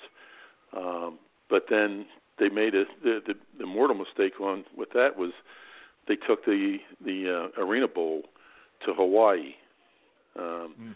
and of course it was uh, Tampa Bay um, against the Barnstormers, and um, they ended up with like in a, a stadium that holds uh, 60,000 people, they ended up with less than 5,000 people. Wow. So they lost a bundle on that, and they they continued that the next year by going to Puerto Rico and losing a bundle. And then those guys just said, "The hell with it, we're giving up," and uh, they walked away. And that's when when the uh, team folded the first time. And then the second time they came back in, the uh, owner had to be part of the um, ownership or leadership of the arena that they were playing in. And um, again, um, while, they put a great product out there, um, they didn't have. Some of them just didn't have the cash to keep on going on, and it got down to just uh, uh, four teams playing uh, playing each other three times a, a season, and it, that just uh, even Jaworski uh, finally threw it. He had uh, two teams. He finally threw his hat in and said, "That's it. I'm done." Yeah. Well, you can only do it so long, and and I, Sure. I think one of the things that uh, that, uh, that when we'll get get away from the United, we had Mike Conti on a couple weeks ago. Uh, he does a great job doing the play-by-play on uh, 92.9 The Game. But um, the other thing is that when the United was put together, uh, their practice facility is like in a ethnic neighborhood, isn't it, IJ? Yeah, it's in Cobb County. It's uh off Franklin Road and and it was a you know pretty tough area, but it's a beautiful complex. Oh, but it got into the neighborhood. Yeah. know- Well, I mean that's what Arthur's all about. I mean, Right. you know, MBS, you know, trying to redo the west side of Atlanta and and of course the the um the facility, the training facility for the United, which is out uh in Cobb County in in a in sort of a tough area. Uh so yes, that's you know, that's that's what he tries to do and it's worked in both both places. Yeah, because a lot of times people were complaining uh, in the media about having to go out the Flowery Branch uh, to cover the Falcons, and yet I went to Athens a number of times to cover Mark Richt, and I got to tell you, there's a lot of people uh, there, 30 to 40 people in the media covering Georgia, and it's uh, it's not an easy ride to go to Athens from Atlanta either. Okay, but uh, let's talk about uh, the Braves and the Falcons. Of course, the Falcons on Sunday, Arthur uh, fired Thomas Dimitroff and, and Dan Quinn. What's the temperature been uh, concerning uh, the firing, and what do you think the future is? Uh, we talked a little bit about it earlier about uh, is Matt Ryan's future with the, the Falcons going to be history, and they'll go in a uh, to start a, a rebuild with a new a new quarterback. What do you think? Well, I think that the um, head coach and the general manager, the new head coach and general manager, will make those decisions. Um, you know, I, I personally think that this time the Falcons need to go out and get a name. Um, And you know, what you know is that a Lincoln Riley? Um, you know, is that going after you know perhaps uh, you know the Clemson football coach? Uh, but I, I think it's really important for them to go out and get somebody that people know. Um, this this you know the the path of, of of you know offensive coordinators and defensive coordinators you know works sometimes and it works and it doesn't work sometimes. Uh, but you know I, it'll it's going to be interesting. I mean, the, you know, we still have 11 games left uh, in this season, and they've got to get through that.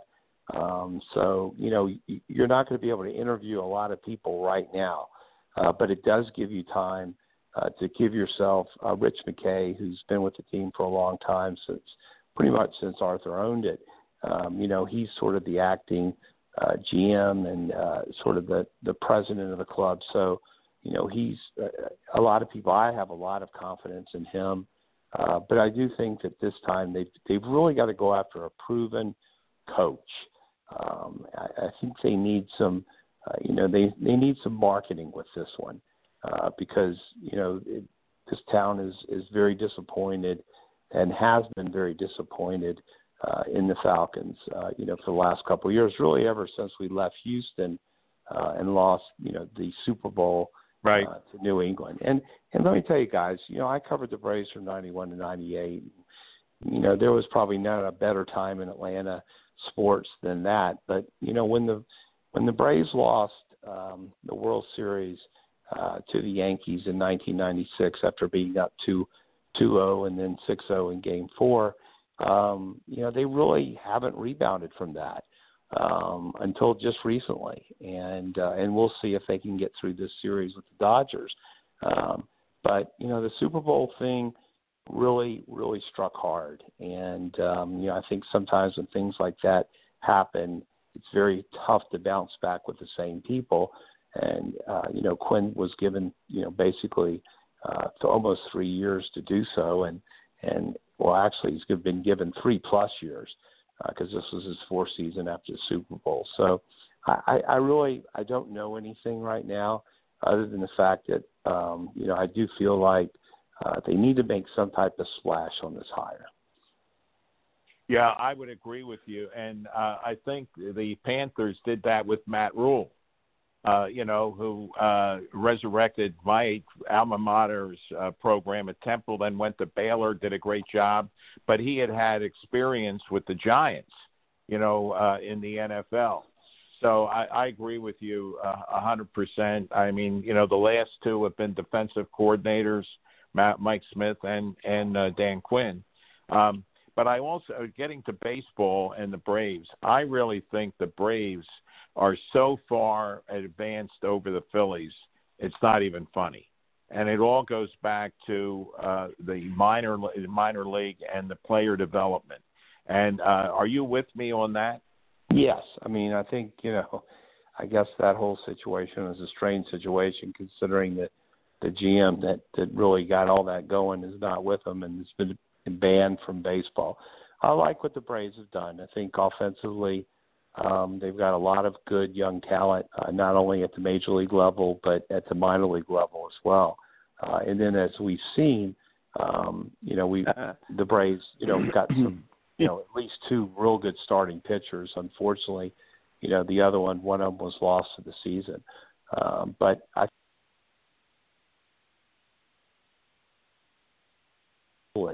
uh, when the GM was, you know, caught, you know, with, uh, you know, you know, basically, you know, paying prospects and different things like that. And so they're going to have to, you know, they're going to, you know, now's their time. And uh, this is a good example this year. You know, they came out with two wins uh, in, uh, you know, the first two games of the series. I wouldn't even worry about tonight.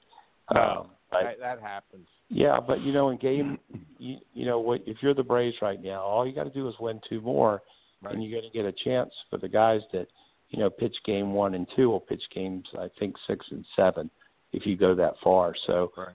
uh, you know, if they can get out of this series, you know, I think that, um, you know, they'll be facing a better team in Tampa. Uh, but I think it'll be a huge step if they can get back to the World Series. Oh, I think it'll just do wonders. I, I guess uh, Doug's with us, Frank. Is that right? Yes, sir. Okay. Well, listen, IJ, it was a pleasure to uh, talk to you. Long time. Yeah, no, I appreciate it. and uh, I look forward to uh, getting together with you when I'm down in Atlanta. And uh, uh, you know, I really enjoy all your work, and it goes way back uh, many years. And uh, the young man that used to sit next to me in the press box at the Dome, Brian, I forget his last name. Nice young man. I know he was a writer for you uh, for a number of Brian years. Brian Jones. Brian Jones. That's Yeah, right. Brian great, Jones. great young still, guy. Still with us. So. Still with well, us. Give listen, I appreciate best. it, guys, and Yeah. want give you guys. It sounds like you guys are have caught on and done a great job. And I'll, you know, call me anytime. I will. We will. Thank you, Thank sir. you so much. Take care. Thanks, guys. Thank you. And um, oh, we got them, our uh, golf pro, Mr. Doug Hamilton. I'm saying that because Mr. Don Henderson was playing at the Greenbrier today, Doug. Yeah. Mhm. Yeah, I I heard he got he got a couple de, he got a couple demerits for uh for missing his shift here. Oh, no. No, no. We don't. We're not going to do that. We're just going to cut his salary by fifty percent. right, Okay. right. Yep. Yep. That'll that'll Well, learn Doug, a- a- as Don would say, how's everything on the golf front? you. know, we uh Frank and I had a good kibitz here. We were talking about um, you know, just kind of uh the state of the state here in terms of um you know, gosh, how how how daggone busy um it is. The the weather here in in Maryland has been absolutely beautiful. Um really conducive to to, to extending the season and, and playing some good fall golf here. I mean, it's fairly crisp in the mornings. Um but gosh, it, it warms up. I think tomorrow it's going to be you know 75 degrees, and um, you know we're we're still churning out rounds of golf like you have no idea. And um, you know the the industry as a whole. I mean, obviously, as you look across the board with uh, the unfortunate happenings of, with COVID and, and restaurants and movie theaters and you know obviously all these indoor places that are struggling. I mean, we've we felt the opposite um, in terms of the the boom of golf because it's it's obviously safe for people to uh, to to come out and, and play and be outside and have a good time and, and socially distance and you know if they have to walk inside certainly we still have our food service going and you know different things available. Uh they do wear a mask and and it's it's it's been a good environment for all of our membership. And you know, as we've we've talked about over the course of time I mean our rounds of golf have have skyrocketed um you know and and with that comes um, you know, extremely busy and hectic days with uh, sometimes a, a pace that's extremely hard to, to keep up with. And, you know, just when we think we might have a, a chance to take a deep breath, you know, we don't. um, you know, I'm, I'm starting to see sales reps and vendors for uh, pre-book buying for the spring. And, you know, unfortunately that, that takes time uh, to meet with them. And uh, it takes, you know, at least one of my staff members to, to execute that. And and you know there's just so much going on um that that you know on a normal day i i am ecstatic if i can get an un- uninterrupted 5 minute span to eat my lunch.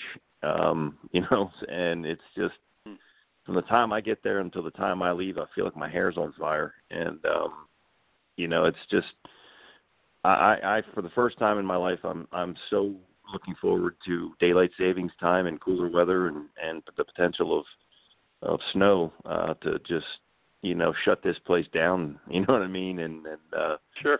and and give you know some of the employees myself included a chance to recharge our batteries because i am down to the wick in terms of my candle here. So um you know and i and Well, i say i s- go ahead. You said you said I think you said last week or the week before that that's this has been a record year as far as Yeah. the number of golf games that have been played at the course.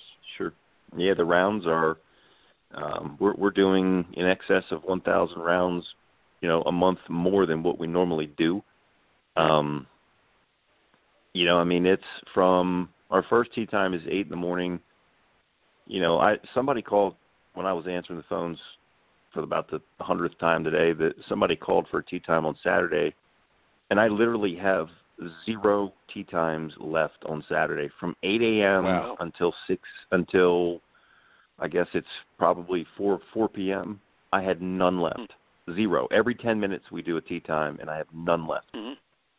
Wow. Wow. You know, we're talking mid to late October that this is still occurring. So, you know, like I said, the the pace is frantic, and to keep up with that in terms of, you know, the people that call and, um, you know, want want uh, want tee times, the people that are checking in to, you know, ensure that that we charge them correctly, the people that need things. Um, you know the planning phases for uh, the remaining couple things we have left um, in terms of, of events. Um, you know, tomorrow is CPR training. Friday is um, um, a two-hour training for our p- point of sale system that we're going to implement. Uh, some online tee times for next year. So, you know, every day there's seemingly something uh, that that occurs. Um, you know, that just you know adds something to an already busy pace. Um, you know, so it, it's crazy. I, I've never, I've never seen this. I've never been a part of this, and it's across the board. You know, if you call any country club or any you know public facility, uh, they're likely to tell you the same thing that um, you know there's just people upon people upon people. I mean, if you're um, a standard driving range, you're probably waiting in line at some point to to hit golf balls. Um, you know, there are many country clubs that have waiting lists for uh, member play on a daily basis. Um, hmm you know, it's it's through the roof, man. I'm telling you, we've never seen this before. It's crazy. And, and again, you know, from a selfish standpoint, obviously, I, I I've know, uttered these words from my perspective, uh, but at the same time, I you know, it's a good problem to have in terms of trying to um, you know, recoup some revenue that we've obviously lost uh, due to the COVID. Um, you know, to you know have employees that are that are coming to work in a safe environment that are able to pay their bills and, and get paychecks. I mean, these are all uh, super positive things. You know that that that you know don't mistake the fact that I'm not complaining about them. I'm just saying it's so incredible that it's just hard to keep up with. Um, you know, and it takes um, you know when when you put your feet on the floor and you you know you're you know I, I tell people when the bell rings I come to the the center of the ring and I tap gloves you know what I mean? That's pretty much my everyday. I'm I'm ready to go you know? So um you know um you know was it uh, Rocky Balboa that said it's not how hard you get hit you know it's how many times or how many it's not how many times you get knocked down it's how many times you get up you know those sorts of things that Right. kind of get you through your day when you're dealing with people that don't care you know they they want to play golf they want range balls they want cheeseburgers they want good greens they want tee times you know they they want certain things and you're there to provide that for them in a hospitality Right. environment so um you know it's it's difficult sometimes but um you know like I said, I mean, it's the days are starting to get shorter. Uh, you know, we've we've had a couple of frost situations.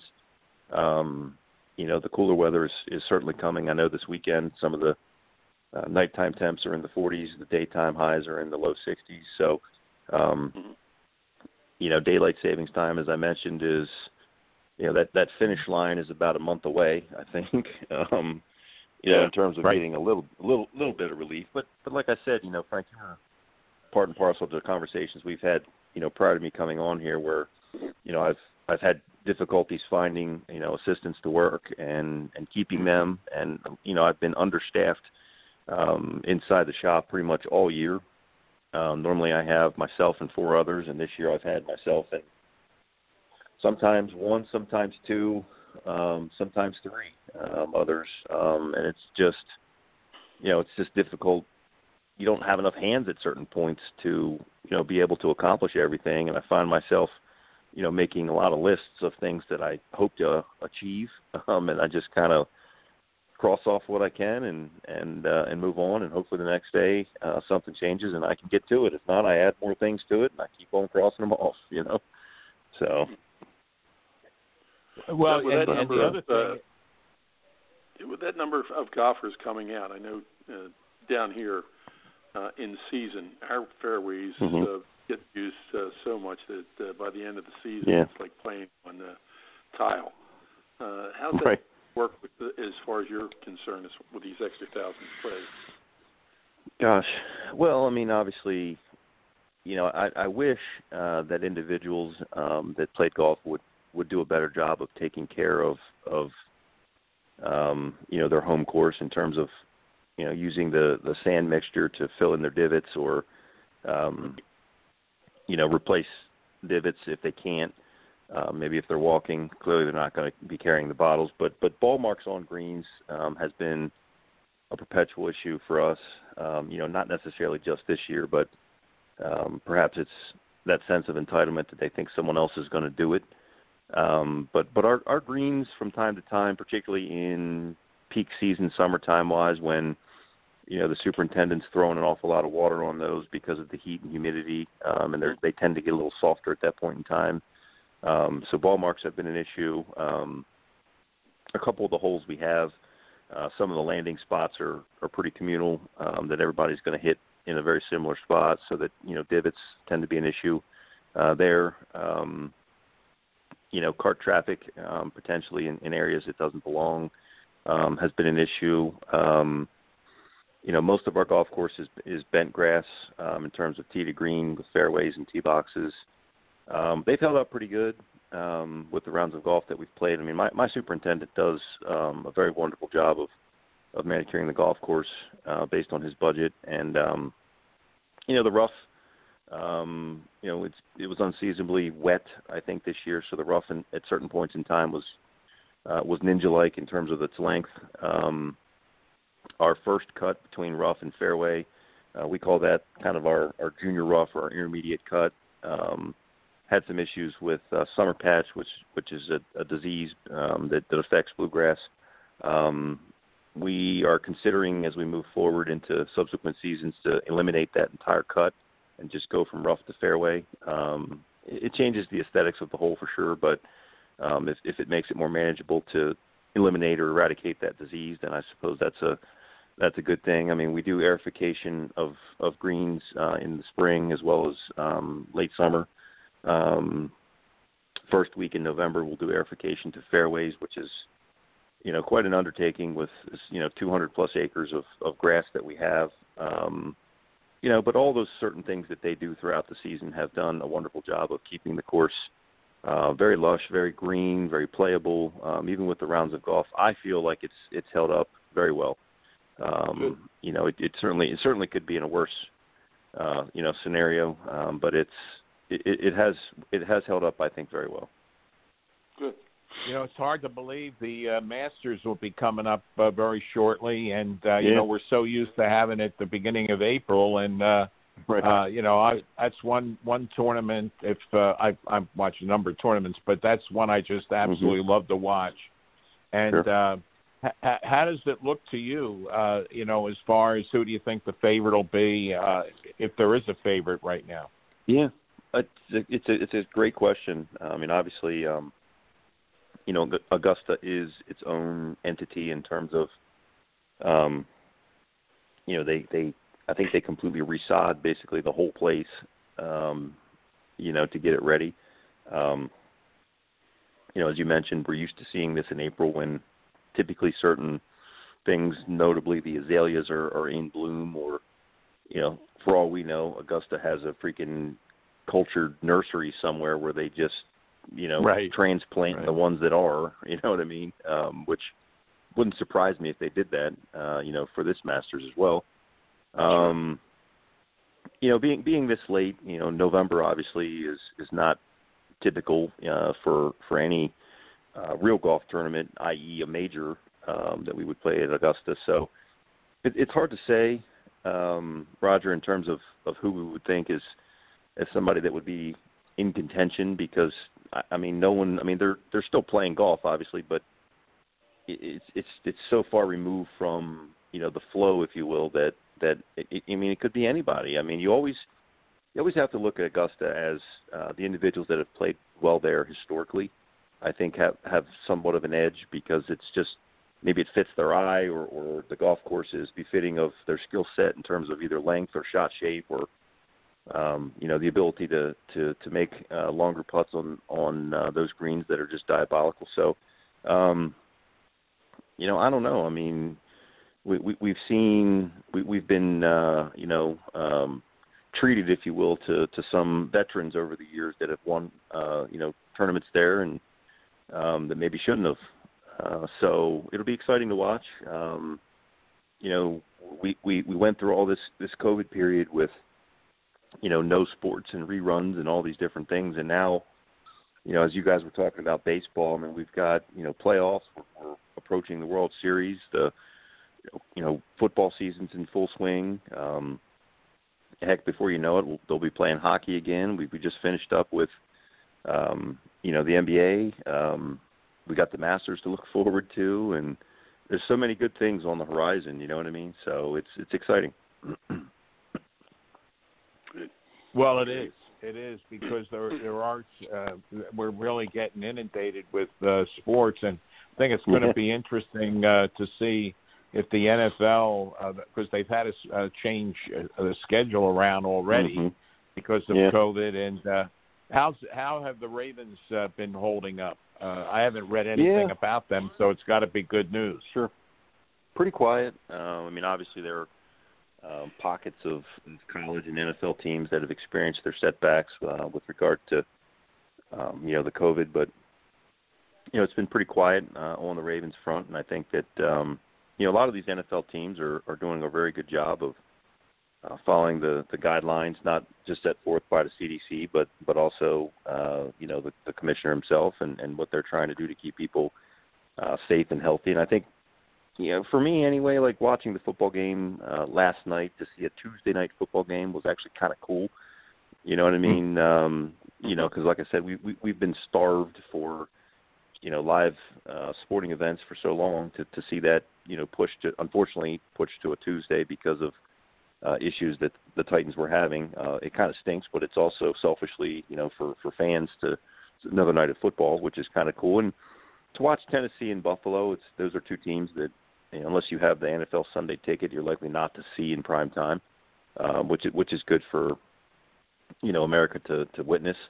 Um, you know, same thing. You know, when you talk about college football and over the years, you know, you um, you know West Coast teams and East Coast teams, and we were biased obviously to a lot of the East Coast teams here, and, and of course Notre Dame and and those sorts of schools that you see on a regular basis. But to see USC or UCLA or, or Oregon or some of those you know schools play uh, on occasion was cool, and that's that was one of the cool parts about you know the British Open. You know, you could wake up early in the morning and and it was a completely different time frame to be able to watch a sporting event. Uh, you know, versus Right. you know when they played the Hawaii swing when you're watching it in the evening versus normally when you'd be watching it in the afternoons on the weekend. So, you know, it's pretty cool to get things changed up a little bit. Yeah, it sure is. And uh, of course, this weekend, uh, Sunday, it'll be the Ravens and the Eagles, and uh, it's going to be the uh, first time this season that there will be uh, some fans allowed at uh, Lincoln Financial Mhm. Field. I think the total, including everybody, is seventy five hundred. I think that's what I read today. Yeah. So that'll that'll be interesting uh, to uh, to sure. see. So Yeah, I know the um, well, Eagles have struggled, but that whole uh, division has been, um, you know, in trouble. Um, you know, obviously you don't Yeah. want to see Dak Prescott go down like he did, and uh, of course the the Giants and and the the you know the Washington team is just they're just not good. Um, you know, so I mean somebody has to win that division. It's a battle of attrition for sure, and um, you know the just like I told you, I mean being a football fan, I mean Carson Wentz is a better football quarterback than what he's shown, and um, you know Zach Ertz, like I told you, it's a shame. You know he, he did he had another another week Yeah, last yeah. week. He caught one one pass for six yards or something. It's just it's it's it's a shame that it's not like they don't have talent. It's just I don't know what happens on Sundays with those guys, you know, and I know. you, Just don't put you it look together. at the Eagles, like it, it doesn't even to me. It's not even a fair comparison because, like, when you look at a team like the Giants, they they, they don't have a lot of talent. You know, minus Saquon Barkley, who's hurt. I mean, their quarterback is Well, pretty hate to good. I get that, stuff, but but uh, Frank just Tick, told tick. me tick tock, tick tock, as Tommy says. So uh, enough, we'll, yeah. we'll talk to you next week. Uh, Sure thing. Mr. Henderson should be back, and Yep. uh, but we always appreciate you and and the insight Yeah. on golf. Want to thank all our Mhm. guests that uh, we had on tonight. Uh, Frank, and masterful job as always, keeping us uh, together and putting all this the, Mhm. uh, the shows together. And uh, have a great week, everyone. God bless. Be safe Amen. and uh, stay well. Thank you. Thanks, Doug. Thanks for everything. I appreciate it. Of course. Ladies and gentlemen, these programs are brought to you each and every day of the week in grateful appreciation to the men and women of the United States Armed Forces and the men and women of police and fire services. When you're out there and you see somebody in uniform, please take the time to say hello. Um, these are very tough times for everyone in uniform.